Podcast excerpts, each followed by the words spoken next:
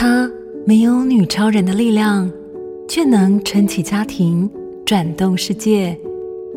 她没有伊丽莎白二世的胆识，却能朝着梦想坚定前行。从女孩到女人，她们的生命像一本诗集，那些爱与信念、智慧与勇气的故事，从这一页说起。一起翻开《影响力时间》Her Story，影响力人物。在台湾，她是无人不知、无人不晓的歌仔戏演员，更跨足影视、唱片及现代舞台等多个领域。她是本集女主角，也是粉丝心目中的最佳男主角——无敌小生，明华园总团当家台柱孙翠凤。出生戏曲世家的孙翠凤，因为双亲护女心切，在她成年以前，与辛苦的歌仔戏行业连结不深，既不通台语，也没有任何的基本功。二十四岁那年，却披上嫁衣，成为歌仔戏家庭的媳妇。在一次的龙套演出中，孙翠凤爱上了站在镁光灯下的感觉，但她也深刻体会到，女流之辈想要闯出一片天。就要比别人更敬业、更有韧性。于是他学习歌仔戏唱、念、做、打的基本功，从零开始，偶代艺。在无数场演出的历练后，打响无敌小生的名号，更以专业与知名度推广歌仔戏文化，帮助贫弱学童、为病友及受刑人公益演出。Her story，翻开这一页，孙翠凤。大家好，我是觉如，欢迎收听好家庭联播网的节目《影响力时间 Her Story》。在这个专栏节目当中，我们特别邀请了各行各业经验丰富的女性，把焦点集中在她们的人生故事上，从一开始的蜕变曲折，到最后的成熟，甚至是学会如何热爱自己和这个世界的过程。透过这些故事，希望能够带给大家人生的启示，获得内心的勇气、温柔。自信以及爱的能量。不要以为 “woman power” 女力这个词呢是单指女强人哦，其实它同样可以是温柔还有知性的关怀力量。台湾上市贵公司协会所建立的女企业家交流合作平台——中台湾女力论坛联合会，每年都会举办女力论坛，来传递知识和经验，也连接了新时代的女性领袖们，一起关怀女性议题，发挥永续的影响力。在这一期的节目当中呢，我们非常荣幸邀请到中台湾女力论坛联合会的执行长，同时也是四方风采的总监郭峰玉执行长郭总监，作为共同的主持人来跟大家一同分享，还有聆听这一些精彩的故事。我们首先就来欢迎共同主持人郭峰玉执行长。各位听众，大家好，我们的杰如主持人您好，凤玉执行长好。在今天的节目当中，我们邀访到了一位非常非常厉害的人物哦。在节目的一开始，我们就已经先听到了这一位传奇人物的介绍哦。那么今天重磅邀请到的影响力人物就是孙翠凤孙老师，我们欢迎孙老师。各位听众朋友，大家好，我很荣幸，因为跟凤玉姐呢是很好的姐妹。那他当主持人呢？哦，跟这个古典音乐台非常的吻合。你只要看他本人呢，你就知道讲一就古典的，就优雅，所以他吹响啊就就麦子的。因为我两个刚好反差很大。但是我今天很高兴，听说这个节目是新企划出来的，没错，是的。然后今天也认识了觉如，觉如这个觉哈很特殊哦。我看到他的名片，我吓了一跳。我说谢谢你，让我懂了这个字怎么念。但是今天，我想觉如的主持功力应该很棒。但是想会搞，原来叫你笑脸，叫你笑脸，我都主持这种重量级的节目吗？我相信绝对是可以。我想我们这一集应该是可以非常非常的温馨、温暖，然后快乐。谢谢谢谢小凤老师，谢谢风玉执行长，谢谢。在今天节目开始之前，我想要先来问一个问题。执行长跟老师，咱今仔日诶，这部爱用台语还是国语嘞？哦，我脑也塞。哎，我感觉就是交叉好了。我们台湾本来就是族群融合，那现在其实我们可以语言上，大家在使用上。拢是台语、国语，啊，像凤玉姐那英文嘛，拢足厉害。我是讲一种舞台上的英文啊，你。所以其实我觉得自然就好，嗯，自然就好。OK OK，好，那我们就来聊一聊哦。小凤老师，你在接触歌仔戏之前，也就是你在未婚之前，听说你也曾经是一个 OL，就是坐办公室的，是不是？可以请你来跟我们分享一下当时的生活？我想，我在这里呢，要告诉女性朋友，你要有两个概念。第一，你想结婚的话，那你必须心里有准备，婚后你的生活会跟你婚前那是完全落差很大很大哦。所以，我们要有勇气，呃，有甜蜜的爱情，也要去想一想，后面我们遇到的是婚姻生活上的点点滴滴。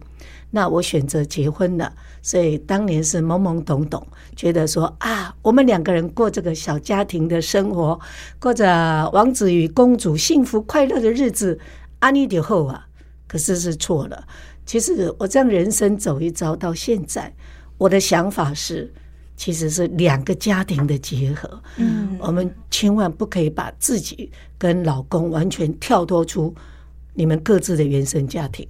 我觉得说原生家庭那是我们每个人的根，所以我觉得原生家庭对我们来讲太重要。正是你结完婚之后，他对我们的影响力也很大，所以我就会想，其实我结婚进前哈，我非常非常的快乐，我非常非常的唔知啊，这个天地有多大，嗯，跟他大刚知影讲，我快乐过日子就好。所以我记得我在学校的时候呢，呃，那个时候是乐队班。那乐队班呢？我又是班长。那我们乐队班呢，要选乐器，我觉得这是一个人生哦很重要的一个考验。第一个先选指挥嘛，就提名了两个。那一个是我另外一个同学，一个就是我。嗯，那我已经当班长了哦，所以大家对我的那个喜爱度还是很高。是，那我们就登记，那班长就负责登记票数啦。登记到最后，两个人平票。哦，我跟另外我那个同学 平票很难取舍，但是全班这样算起来少了一票。哦，是谁没有投？原来是班长没有投票，自己没有。我只顾着 计票，忘了投票。嗯，是。但是如果以现在我的思维，是，我会觉得当仁不让。我应该就是写我自己，嗯，可是以当年那个氛围，我觉得是要温良恭俭让。对，我就要讲这，你看 我们那个古典的姐姐马上把这句话讲出来。我当年心里就在这样想：我这一票如果画在我这里，是不是太自私了？而且我是班长，但是我非常的觉得那个位置就是适合我，嗯，指挥嘛，而且就站在队伍的最前面。嗯，但是我后来考虑了一下，还是把我把我这一票。给了我的同学，嗯，那后来我就只能去选其他乐器。那我就在想，很好笑，我看到那个大喇叭很大，太重了，我又这么瘦小，我就不选。大鼓又很大，太重了，我们有时候要游行，那我大概没办法。然后萨克斯风也觉得不是那么的帅气，伸缩喇叭又觉得哦。哎，给多点掏钱的同学，你看我想很多，选乐器就想很多，所以我选了什么？铁琴吗？No，铁琴太重了啦。我选了小喇叭。哇，小喇叭轻，然后小喇叭呢是可以 solo，是可以独奏。嗯，对。所以我后来选了小喇叭之后，我很认真的学哦，学到最后，我就跟另外一个同学，我们两个变成是独奏。每天升旗的时候，升旗哦，就听到我们两个的升旗号就要吹出来，所以你就觉得，嗯，那刹那，其实我不知道我可以表演，我真的不知道。可是你在以前的年轻时代，好像就有一种就是很想要把自己放大，让大家看见。是，所以那个时候就过得很快乐的这个学生时代。那我再告诉你，我在学生时代哈，我是永远跑在最前卫的。那年呢，如果流行迷你裙是。露背装，那我绝对是最流行的装扮。哦，很时尚的都会现代女性。后来当我去工作的时候，我还是带着这样的心情，永远是找最新潮、最创新的东西。还没有想到最后，我嫁到了一个最传统的家族。嗯，这些就是婚前跟婚后落差实在太多了，太大了。真的是很奇妙的一种组合哈，然后就是在你年轻的时候，其实就可以看得到您是热爱舞台的。那时候根本没有舞台，自己就在想象，我只要能够站出来就好了，被看见就好了。嗯，舞台是后来真的是嫁到了明华园，是才慢慢慢慢被熏陶，慢慢被感动，只是一个小小的契机而已了。是。您当初其实您嫁到明华园的时候也二十六岁了，其实就是说要去锻炼自己的身体，然后要训练、要拉筋这些功夫，其实对一个二十六岁年纪的人来讲，其实是非常艰难的。那您是如何克服这样的困难，然后走出自己的一个不同的那个天空？我想。各行各业哈，如果自己想要有一片天，除了天时地利人和，但是那个个人的努力跟你的智慧，我觉得要非常大的关系。其实，尤其是传统艺术哈，歌仔戏，它是台湾最有特色的一个我们原生的剧种。那它的表演方式其实没有那么的复杂，它是把我们生活里面的一些。举动，把它美化、舞蹈化，然后让它变成有美感的肢体动作。所以，我们光是一个走路，我们叫做要走莲花步，要像一个人踩着莲花那样步步生莲。而那个莲花步真的是最难走的，因为它是像我们选中国小姐一样哈，你除了肢体是伸展、抬头挺胸以外，你的脚步。不能夸大，因为演的都是古代的女人、女性，所以他说的就是三寸金莲。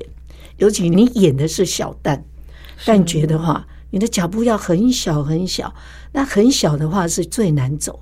那当你要快步走的时候，莲花步要练得非常非常的纯熟，而且走起来呢，身形是要飘逸的、轻盈多姿的。那当初其实我怎么可能会走莲花步？我连现在走的都是外八字。然后后来我演了皇帝了，我觉得我找对了行了。莲花步太痛苦了，因为它要夹着，你知道吗？就整个。膝盖跟你的大腿，你是要轻轻的把它夹住，然后不能有空隙的走路，这叫莲花步。哦、是手要比兰花指。是各位，你听着哈，你把你的大拇指跟中指捏住，是食指是你的方向，嗯、其他是花瓣半圆，嗯、这个是优雅的兰花指。是所以女性只要手上比着兰花指。哎，就知道她演的是个女人，哇所以这个是我们最初步的、最初最基本练习。是，但是这个练习我觉得难不倒我。是，最困难的是第一个语言。哦，因为我当初嫁过去，我不太会说道地的闽南话。我们说的就是台语。对呀，对呀，因为你在台北市长大、受教育、工作。我们习惯用的母语就是国语，国语，所以你回到那个家族，你听不到其他人讲国语，啊，就我跟我先生会讲，你听到的都是很道地的台语，还有很很道地的俚语跟俗语，然后他们舞台上的台语呢，又是非常美的文言文。是。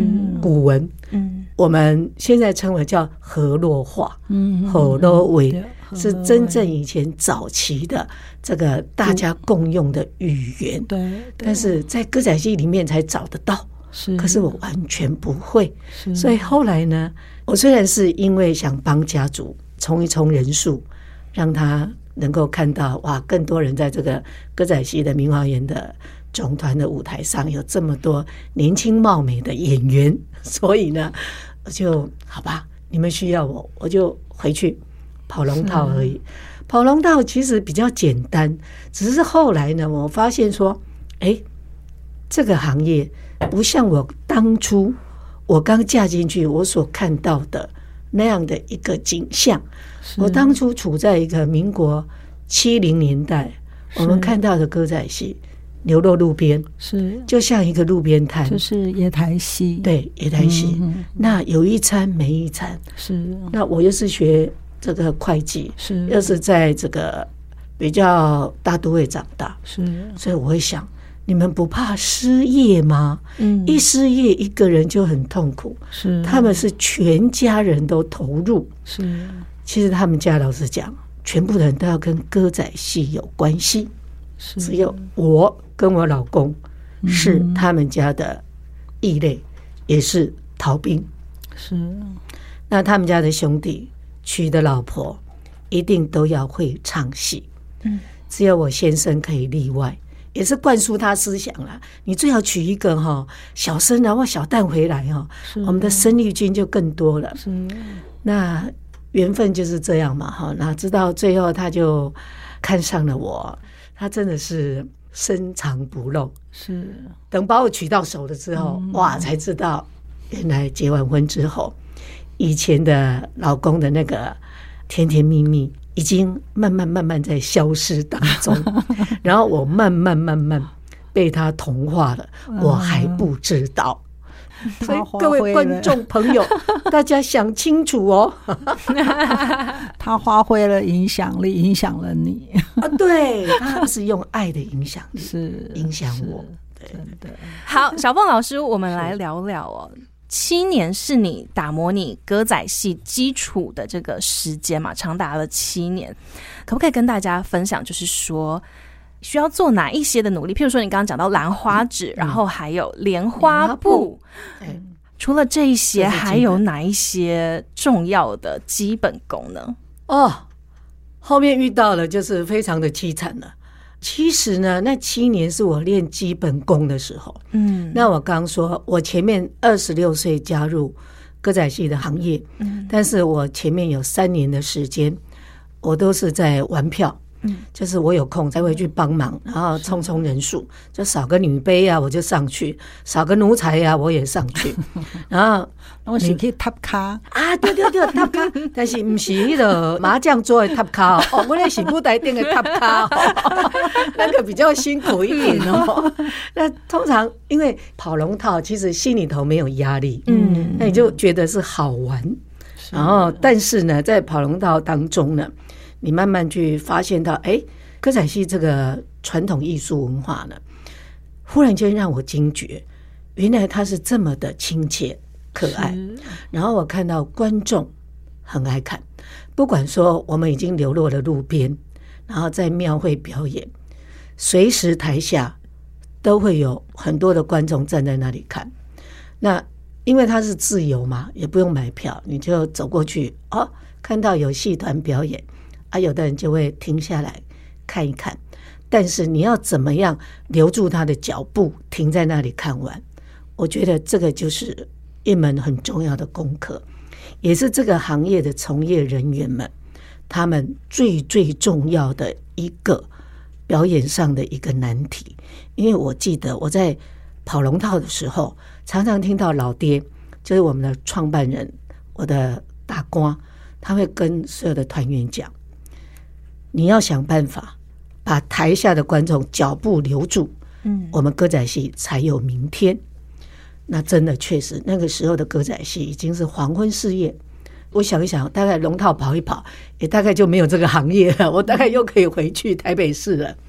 没有想到这一家主人很奇怪哦，每次看他们出去表演，好快乐，很辛苦的演完，然后大家。又开始收台整理好，又连夜的坐着老卡车回到了老家，或者到下一个目的地。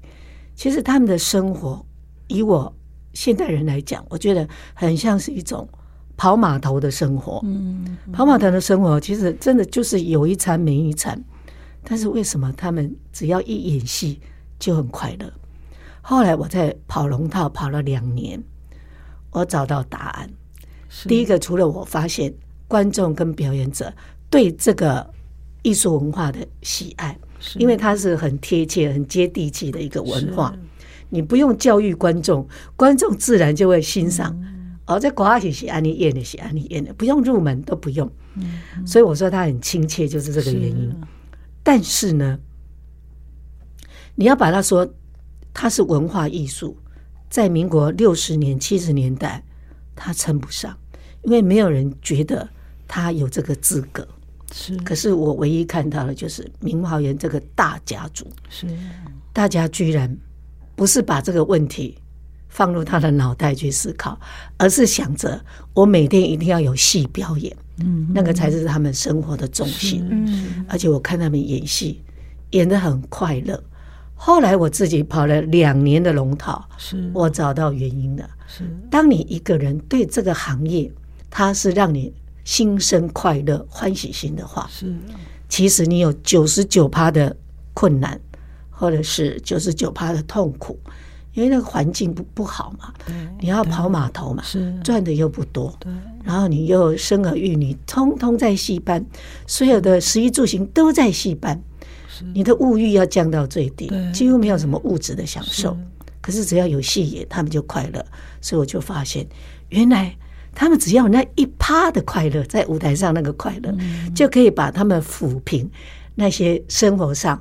或者是表演上的种种困难，九十九趴的痛苦，啊，我觉得对，我后来自己也找到了这样的一个人生的一个方式，因为当我决定说我想为这个家族第三房有人进来为这个家族尽力，好，那我我回去了，因为我先生跟我讲一句话，我们两个谁比较漂亮，谁回去，哎。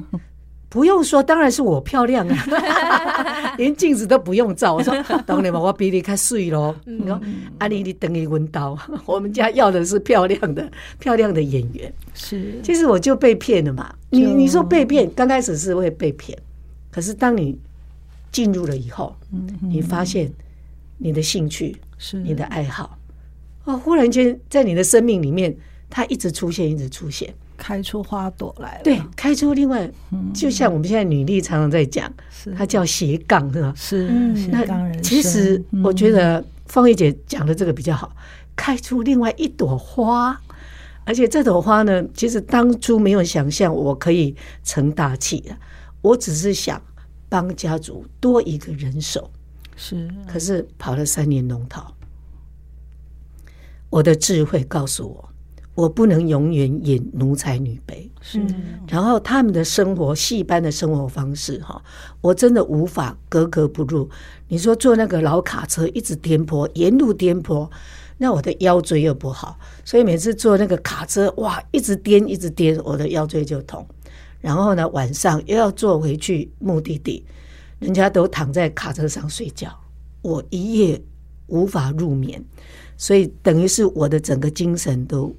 没有在休息的状态，再包括说，我觉得我浪费了三年的时间，我要么就专业，要么就回来，不要再把我的青春岁月浪费在未知。可是最后我选择了我的兴趣，所以我现在常常告诉很多学生、很多朋友，是。找到兴趣对。很重要，是的，早一点找到兴趣，然后全力以赴。不要轻言放弃，是。你就会比别人在同这个行业里面，你会更快的冒出头。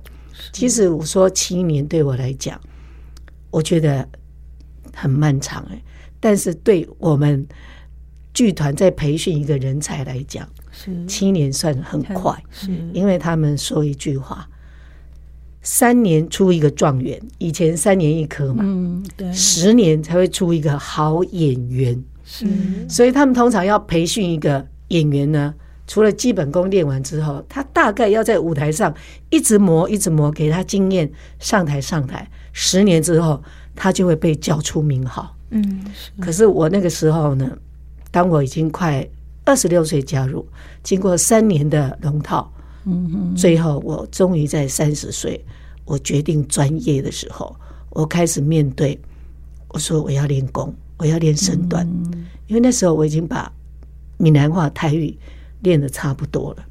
是，那我觉得最困难的是肢体，肢体上你僵硬的肢体要去面对那种很困难的功，它几乎就是要让你跟舞蹈一样，从小练舞蹈的都一样，你就是先要拉筋，对，把你身上的经络都拉松了，然后你才能够进行下一步的，呃，像是拿顶啦，或者是倒立啦，或者是种种的下腰啊。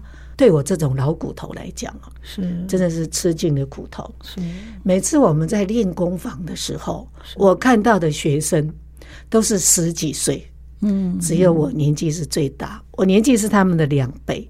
是后来我每次练功，每一次哭得一塌糊涂，因为太痛了，是我的肢体无法去负荷那么重要的一个基本功，是，所以我痛到呢。该流的都流了，该流汗的、该流鼻涕、该流眼泪都都流。但是最后呢，他们如果那一天练完，他们撤了，我一定会留在现场。是我在思考，我今天为什么过不了关？嗯，那最后得到的答案都是我的肢体过不了。后来我就告诉我自己，就是咬着牙硬撑。然后呢，我又告诉我自己，我的时间来不及了。他们十几岁，他们的青春岁月还有很多。我年纪已经这么大，我才要练功。等我练好了，又要在舞台上有经验，那就变成是一个不是飘片啊帅气的小生，但是觉得已经差不多步入中年的一个小生了。那我觉得那个应该是也不是观众喜欢看。所以第一个，我有时间的压力；第二个，我有肢体上的痛苦。所以我在这么不是很佳的环境之下，是我只有告诉自己一句话：我说忍耐，肢体痛就是忍耐，咬着牙撑过去。只要能过得了今天教的这一关，我相信我后面就有掌声。所以我每次都是这样鼓励自己。所以我们可以从就是孙老师的叙述里面。知道您的一个毅力哈，真的是很不得了。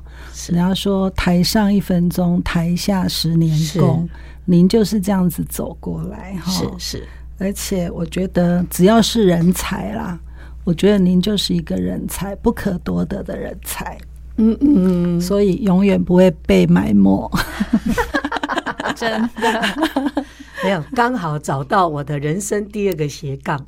凤玉姐说了，我开了另外一朵花出现了，嗯，而且我觉得哈，我不晓得可不可以，就是称呼你是一个艺术界的一个恐怖分子哈，哦，因为我觉得那个小凤老师啊，您跨足的行业啊，呃，虽然说都是在演演艺的事业里面，但是您的领域真的是很广，譬如您有电影、电视、广告，还有舞台剧。那歌仔戏当然就不在话下了哈，嗯，所以我觉得您可以说是艺术界的恐怖分子，而且每一项都做得很到位、很成功哈，真的是令人觉得感佩。方玉姐这个偶乐呢，我完全接受，但是恐怖分子呢，我也接受，因为其实从事这么多，一直在跨界、跨界、跨界。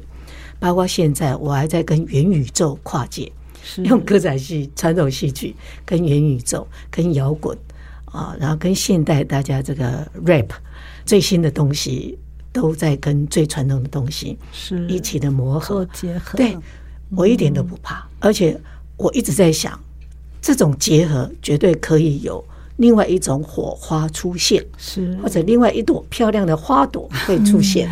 搞不好这个结合之后呢，以后。它会变成常态，又发展成另外一种的形式，也说不定哦。所以我记得那个广播界的达人他说：“崔凤，你像一条鱼，你游到哪里就出到哪里，又再游进去，又再游出来。所以鱼也不错啦，恐怖分子也不错了。嗯”那您就是演艺界的多重宇宙。好，不管是恐怖分子，或者是一朵花，还是一条鱼，今天都非常感谢各位的收听。本节目由中台湾女力论坛联合会协力关心女性议题，感谢首位美学赞助，好家庭联播网台北 Bravo FM 九一点三，台中古典音乐台 FM 九七点七制作播出，也邀请您上 Podcast 搜寻订阅影响力时间 Her Story 收听相关内容。